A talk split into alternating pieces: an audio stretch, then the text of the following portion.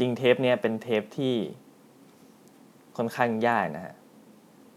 ไม่ได้ยากในแง่ที่การหาข้อมูลน้อยหรือว่า หรือว่าเป็นแนวเพลงที่ยากอะไรพวกเนี้ยฮะอธิบายออกมาได้ยาก แต่ว่ามันเป็นอีกโลกหนึ่งที่ผมไม่เคย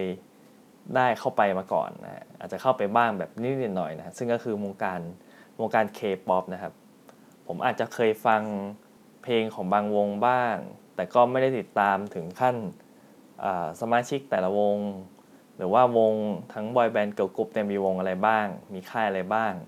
ระบบโดยรวมของของวงการเนี้ยเป็นยังไงอะไรเงี้ยนะฮะก็เลยจะพูดค่อนข้างยากนิดหนึ่งก็เลยต้องไปทำการ research ว่าโดยรวมเนี่ยเป็นยังไง แล้วก็วงที่กำลังจะพูดถึงเนี่ยมีระบบมีสมาชิกอะไรบ้าง แล้วก็การทำงานของวงนี้เป็นยังไงนะฮะ อัลบั้มที่เราจะพูดถึงก็คือ NCT 127 Neo Zone โดยวง NCT 127 นะครับ จริง ๆ มันก็ไม่เลทมากนี่ว่าวิ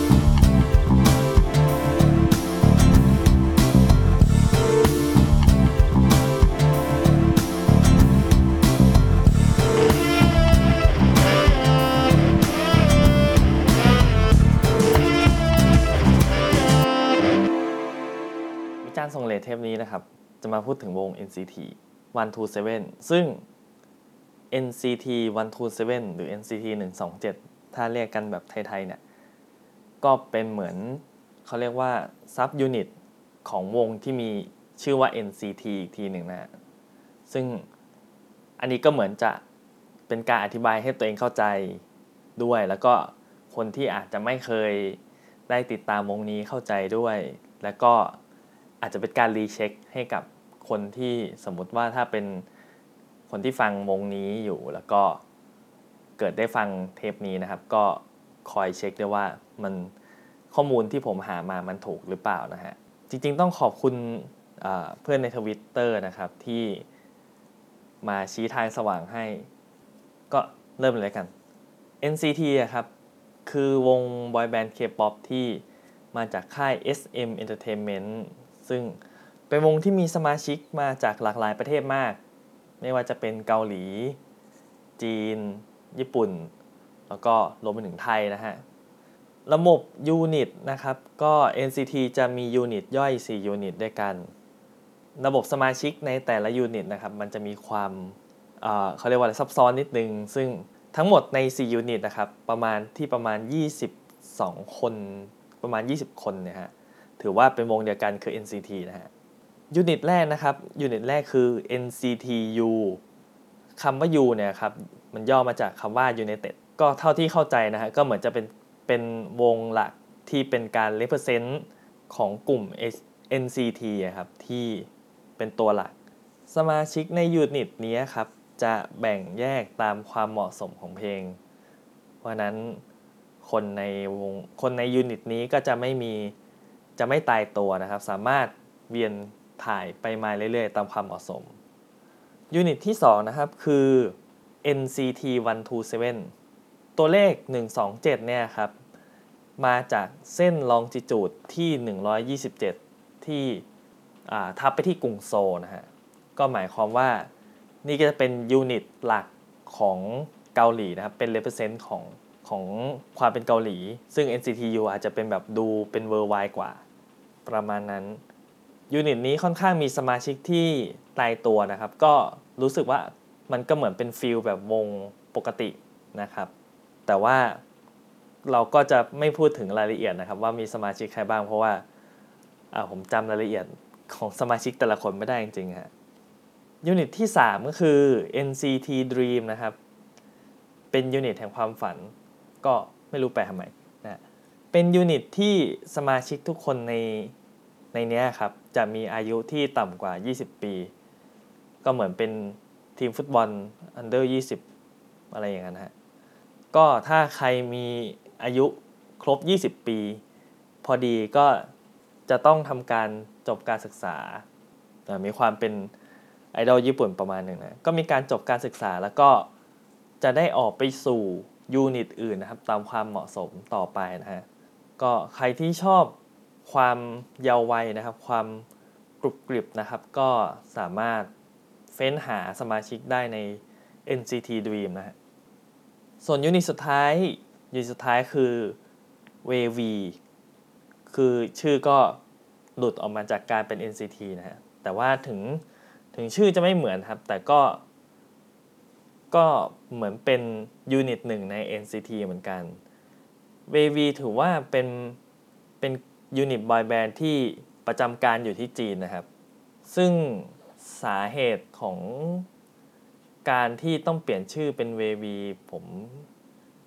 ที่ที่รีเสิร์ชคือประมาณว่ามันจะมีความขัดแย้ง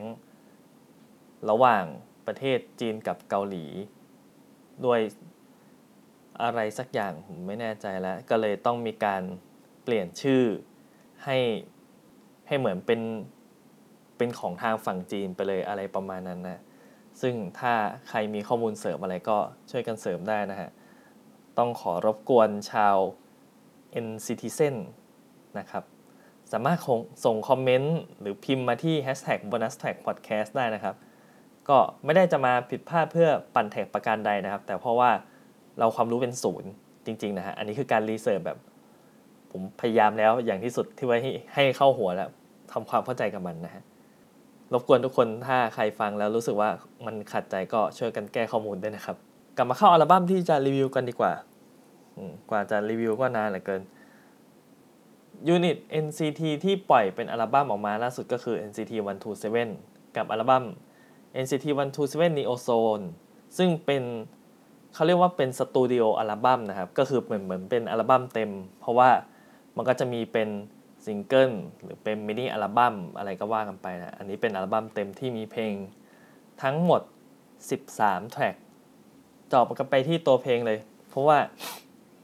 เราไม่สามารถเราเราก็จะข้ามเรื่องการเต้นเรื่อง ความหน้าตาน่ารักของสมาชิกในวงไปนะฮะแล้วก็เราจะเราจะขอพูด เป็นโดยรวมนะฮะเพราะว่าเราไม่สามารถแยกเสียงร้องของสมาชิกแต่ละคน ด้วยความที่จำจำสมาชิกไม่ได้ด้วย ก็เลยไม่สามารถแยกเสียงร้องของแต่ละคนในแต่ละ layer ได้ อย่างที่ผมฟังขนาดผมฟังวงไอดอลญี่ปุ่นเนี่ยผมก็ยังแยกไม่ออกว่า ใครร้องท่อนไหนนะขนาดจำได้แล้วเนี่ยถึงเราจะเรียกไปโดยรวมนะครับว่า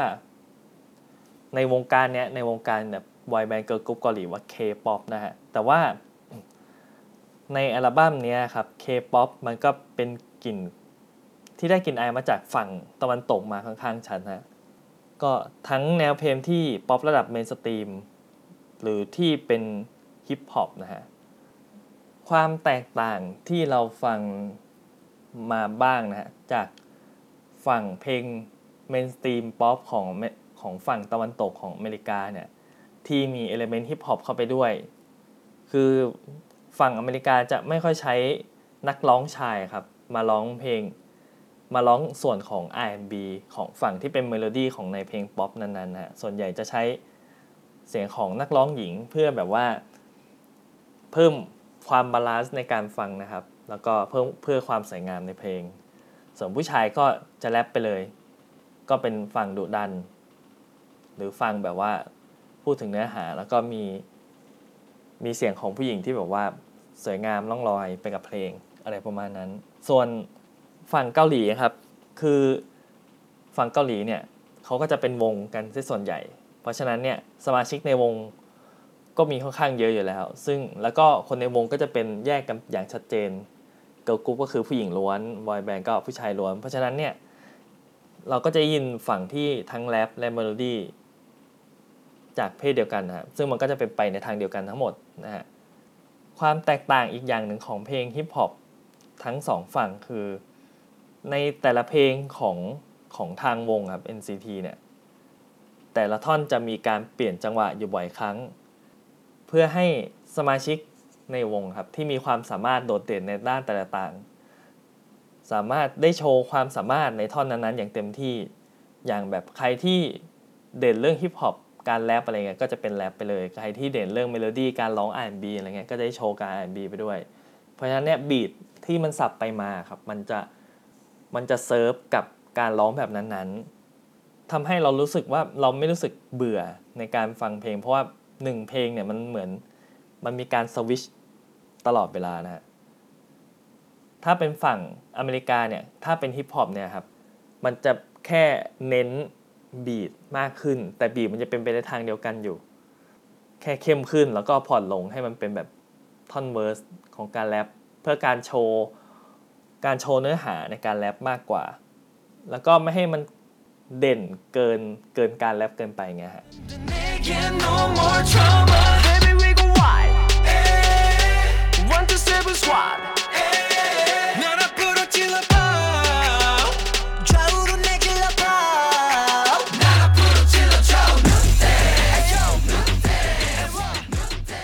กันที่เพลงหลักนะครับ เพลงโปรโมทของอัลบั้มนี้อย่าง Kick It นะครับ ว่ากันตามสัตว์จริงแล้วนี่คือเพลงที่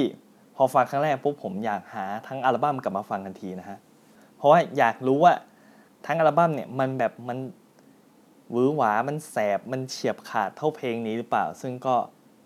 ก็ไม่ได้ขนาดนั้นนะเพิ่งแบบจะบ้าเหรอ ใครจะมาทำเพลงเท่อะไรได้ขนาดนั้นทั้ง 10 11 12 เพลงอะไรเงี้ย มันก็ต้องมีการเปลี่ยนมูดกันบ้างนะฮะ ซึ่ง การฟังเพลง Kick It เนี่ยต้องบอกว่าบอกว่าโคตรเท่เลยนะฮะซึ่งถึงแม้ว่า beat มันจะเป็น beat ฮิปฮอปแบบอเมริกามากๆนะฮะความน่าสนใจของ beat คือการใช้ riff กีตาร์ไฟฟ้านะฮะเป็นเหมือนแบบเพลงร็อกนะฮะเป็นตัวชูโรงของ beat มากกว่าส่วนใหญ่ที่เราจะได้ยินเสียง เราจะไปเน้นการฟังเพลงในกลองของเพลง trap อะไรเงี้ยมากกว่านะฮะเพราะฉะนั้นเนี่ยจริงๆมันก็ อันนี้เราก็จะรู้สึกว่ามันแตกต่างจาก trap ปกติที่เราเคยได้ยินโดยทั่วไปนะ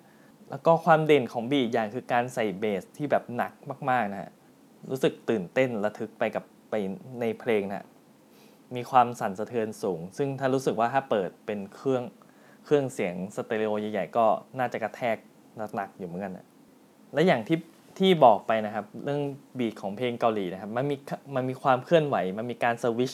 ตลอดเวลาช่วง beat ที่เท่ในท่อน hook ก็ก็เท่มากนะการร้องเสียงร้องที่ค่อนข้างพุ่งแล้วก็แล้วก็ swag เนี่ยนะฮะแต่ว่าพอสวิชเป็น beat แบบร้องเมโลดี้ก็เป็น beat ที่หวานไปเลยนะฮะโดยที่เราไม่รู้สึกว่ามันสะดุดมันแยกออกจากกันนะซึ่งอันนี้ไม่แน่ใจว่าทำไม แต่รู้สึกว่ามันมันเป็นข้อมันเป็นดีมากๆฮะมันเป็นข้อดีมากๆ ซึ่งต้องยกความดีความชอบให้กับ โปรดิวเซอร์ของเพลงนี้นะฮะที่ชื่อว่า Dem Jointz นะครับเป็นโปรดิวเซอร์ที่จากฝั่งอเมริกา เขาทำเป็น produce ให้ศิลปินเบอร์ใหญ่ๆ อย่าง Christina Aguilera นะครับ Dr. Dre นะฮะหรือรีฮันน่ามาแล้วนะครับ เพลงอื่นในอัลบั้มที่ชอบนะครับ ถ้าเป็นแบบถ้าเป็นคนอย่างผมที่ชอบฟังฮิปฮอปแบบเท่ๆอะไรอย่างนั้นก็จะเจอเพลง Mad Dog นะครับ ซึ่งบีบบางทีเนี่ยก็รู้สึกว่า มันมีความมันสามารถเต้นได้แล้วก็เหมือนเหมือนเหมือนรอเต้นในในแอป TikTok เหมือนกันนะ แล้วก็มีรู้สึกมีความโดดเด่นในการใช้เสียงเดาะลิ้นนะฮะเป็นเป็นเหมือนตัวตัวนับจังหวะของบีทมันมีความยียวนอยู่บางอย่างนั้นนะส่วนการร้องนี่ก็เป็นการร้องแบบเฟี้ยวๆเลยถ้าใครที่ที่ชอบจากคิกอิทก็รู้สึกว่าน่าจะชอบในแบดด็อกได้เหมือนกัน คนที่ฟังฮิปฮอปอยู่ก็น่าจะเข้าถึง ได้นะ 야 어디 bounce a bell 열어 너 Drop it let it go Pop it let it show 심장에 보통 보락보락 낮에 let it glow 다시 drop it let it go Pop it let it show 건드리면 터져난 진짜 메리고 yeah. ส่วนถ้าเป็นฝั่งเพลงแบบเมโลดี้สวยๆ อะไรเงี้ยฝั่ง R&B ก็จะชอบ ผมจะชอบเพลง Pandora's Box beat มีส่วนผสมของคีย์บอร์ดที่ทำให้เรารู้สึกเหมือนมี element ของเพลง Neo Soul เข้าไปนะฮะ แล้วก็มีการสลับ switch flow switchบีดที่รู้สึกว่ามันเป็นเพลงป๊อปสมัยใหม่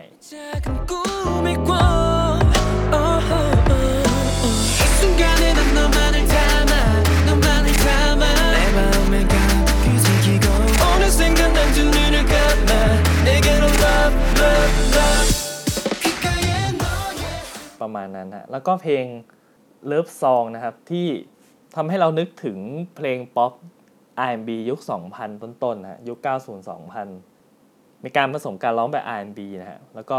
มีกลิ่นอายความเป็นเลโทรหน่อยๆ ประกอบด้วยการการร้องของแต่ละคนนะคือคือเนื้อเสียงเนื้อเสียงของคนของสมาชิกในวงเนี่ยเขาเรียกว่าไงไม่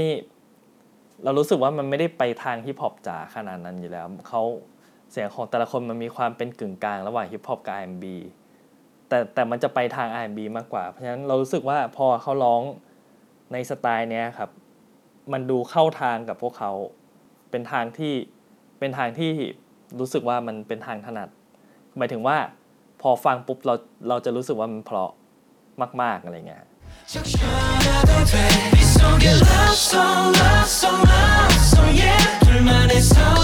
적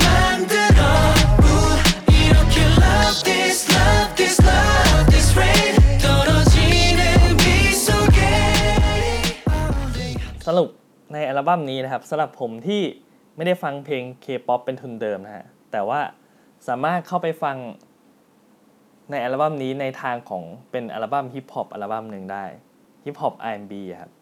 อัลบั้มมีความหลากหลาย ไม่ว่าจะเป็นเพลงแบบฮิปฮอปแรงๆ พุ่งๆ swag swag หรือว่าจะเป็นเพลงสไตล์ป๊อปแบบตะวันตก ไปเลยอย่างที่เพลงแรกของอัลบั้มอะ Elevator ซึ่งรู้สึกว่าเป็นแบบ อ๋อมันเป็นเพลงแบบ mainstream ป๊อปมากๆที่สามารถได้ยินตามชาร์ตบิลบอร์ดอะไรอย่างเงี้ยนะหรือว่าจะเป็นเพลงหวานๆ อย่างที่ผมชอบแบบเอ่อ Pandora Box กับ Love Song นะครับ ที่เป็น R- สไตล์ป๊อป R&B ยุค 2000 ซึ่งคนที่เขาเรียกว่าอะไร ชอบ element แบบนั้นก็สามารถจูนไปกับเพลงที่มันบิดเข้ามาให้ร่วมสมัยเป็นแบบยุค 2020 อะไรอย่างนี้ได้นะฮะ ก็คิดว่าอัลบั้มนี้ก็จะเป็น มันเป็นอัลบั้มที่ดี แล้วก็เป็นโอกาสที่ดีที่อาจจะทำให้ผมได้เขาเรียกว่าอะไรแสวงหาในการฟังเพลงแบบ K-POP แบบ mainstream มากขึ้นหลังจากที่โอเคเราก็ไปหาฟังแบบวงเกาหลีที่เป็น band ที่เป็นฝั่งอินดี้บ้างอยู่เสียนาน เราก็รู้สึกว่าเออ K-POP มันก็มีความมีความดีงามของมันอยู่ เพียงแค่เรามองกันเรามองกันที่ภายนอกและแอนตี้มันมากเกินไปนะ ต่อไปเราก็จะเหมือนรู้สึกผิดแล้วก็ จะจะพยายามฟังให้มากขึ้นนะสุดท้ายนี้ก็ฝากติดตามเช่นเดิมเช่นเคยนะครับ กับพอดแคสต์ของเรานะครับ วิจารณ์ทรงเลทที่คิดว่าอีกไม่กี่อาทิตย์นะฮะก็จะมีจำนวนตอน episode ฮะแซงพอดแคสต์หลักของไปของเราไปแล้วนะฮะที่ทำมาประมาณ 3 ปี แล้วก็แต่ก็อย่าลืมพอดแคสต์หลักของเรานะครับ Bonus Tag Podcast นะครับที่คิดว่าน่าจะมีตอนใหม่ในอีกไม่นานนี้นะฮะส่วนใครที่มีอะไรที่อยากแลกเปลี่ยน เรื่องเทปนี้ของ NCT หรือว่าจะเป็นเทปอื่นๆที่เราเคยปล่อย หรือว่าสงสัยอะไรบางอย่าง หรืออยากแนะนำพูดคุยอัลบั้มที่น่าสนใจที่อยากให้เราพูดถึงหรือว่ามาถามว่าฟังแล้วรู้สึกยังไงอะไรเงี้ยหรือว่าอะไรใดๆก็ตามพิมพ์มาเถอะ เพราะว่ามันไม่ค่อยมีใครพิมพ์มาด้วยนะ ก็สามารถพูดคุยแล้วก็ติด hashtag bonus tag podcast ได้นะครับ ส่วนอาทิตย์หน้าจะเป็นอัลบั้มอะไรก็รอติดตามกันด้วยนะครับ ส่วนวิจารณ์ทรงเลทเทนนี้ก็ลาไปก่อนนะครับ สวัสดีครับ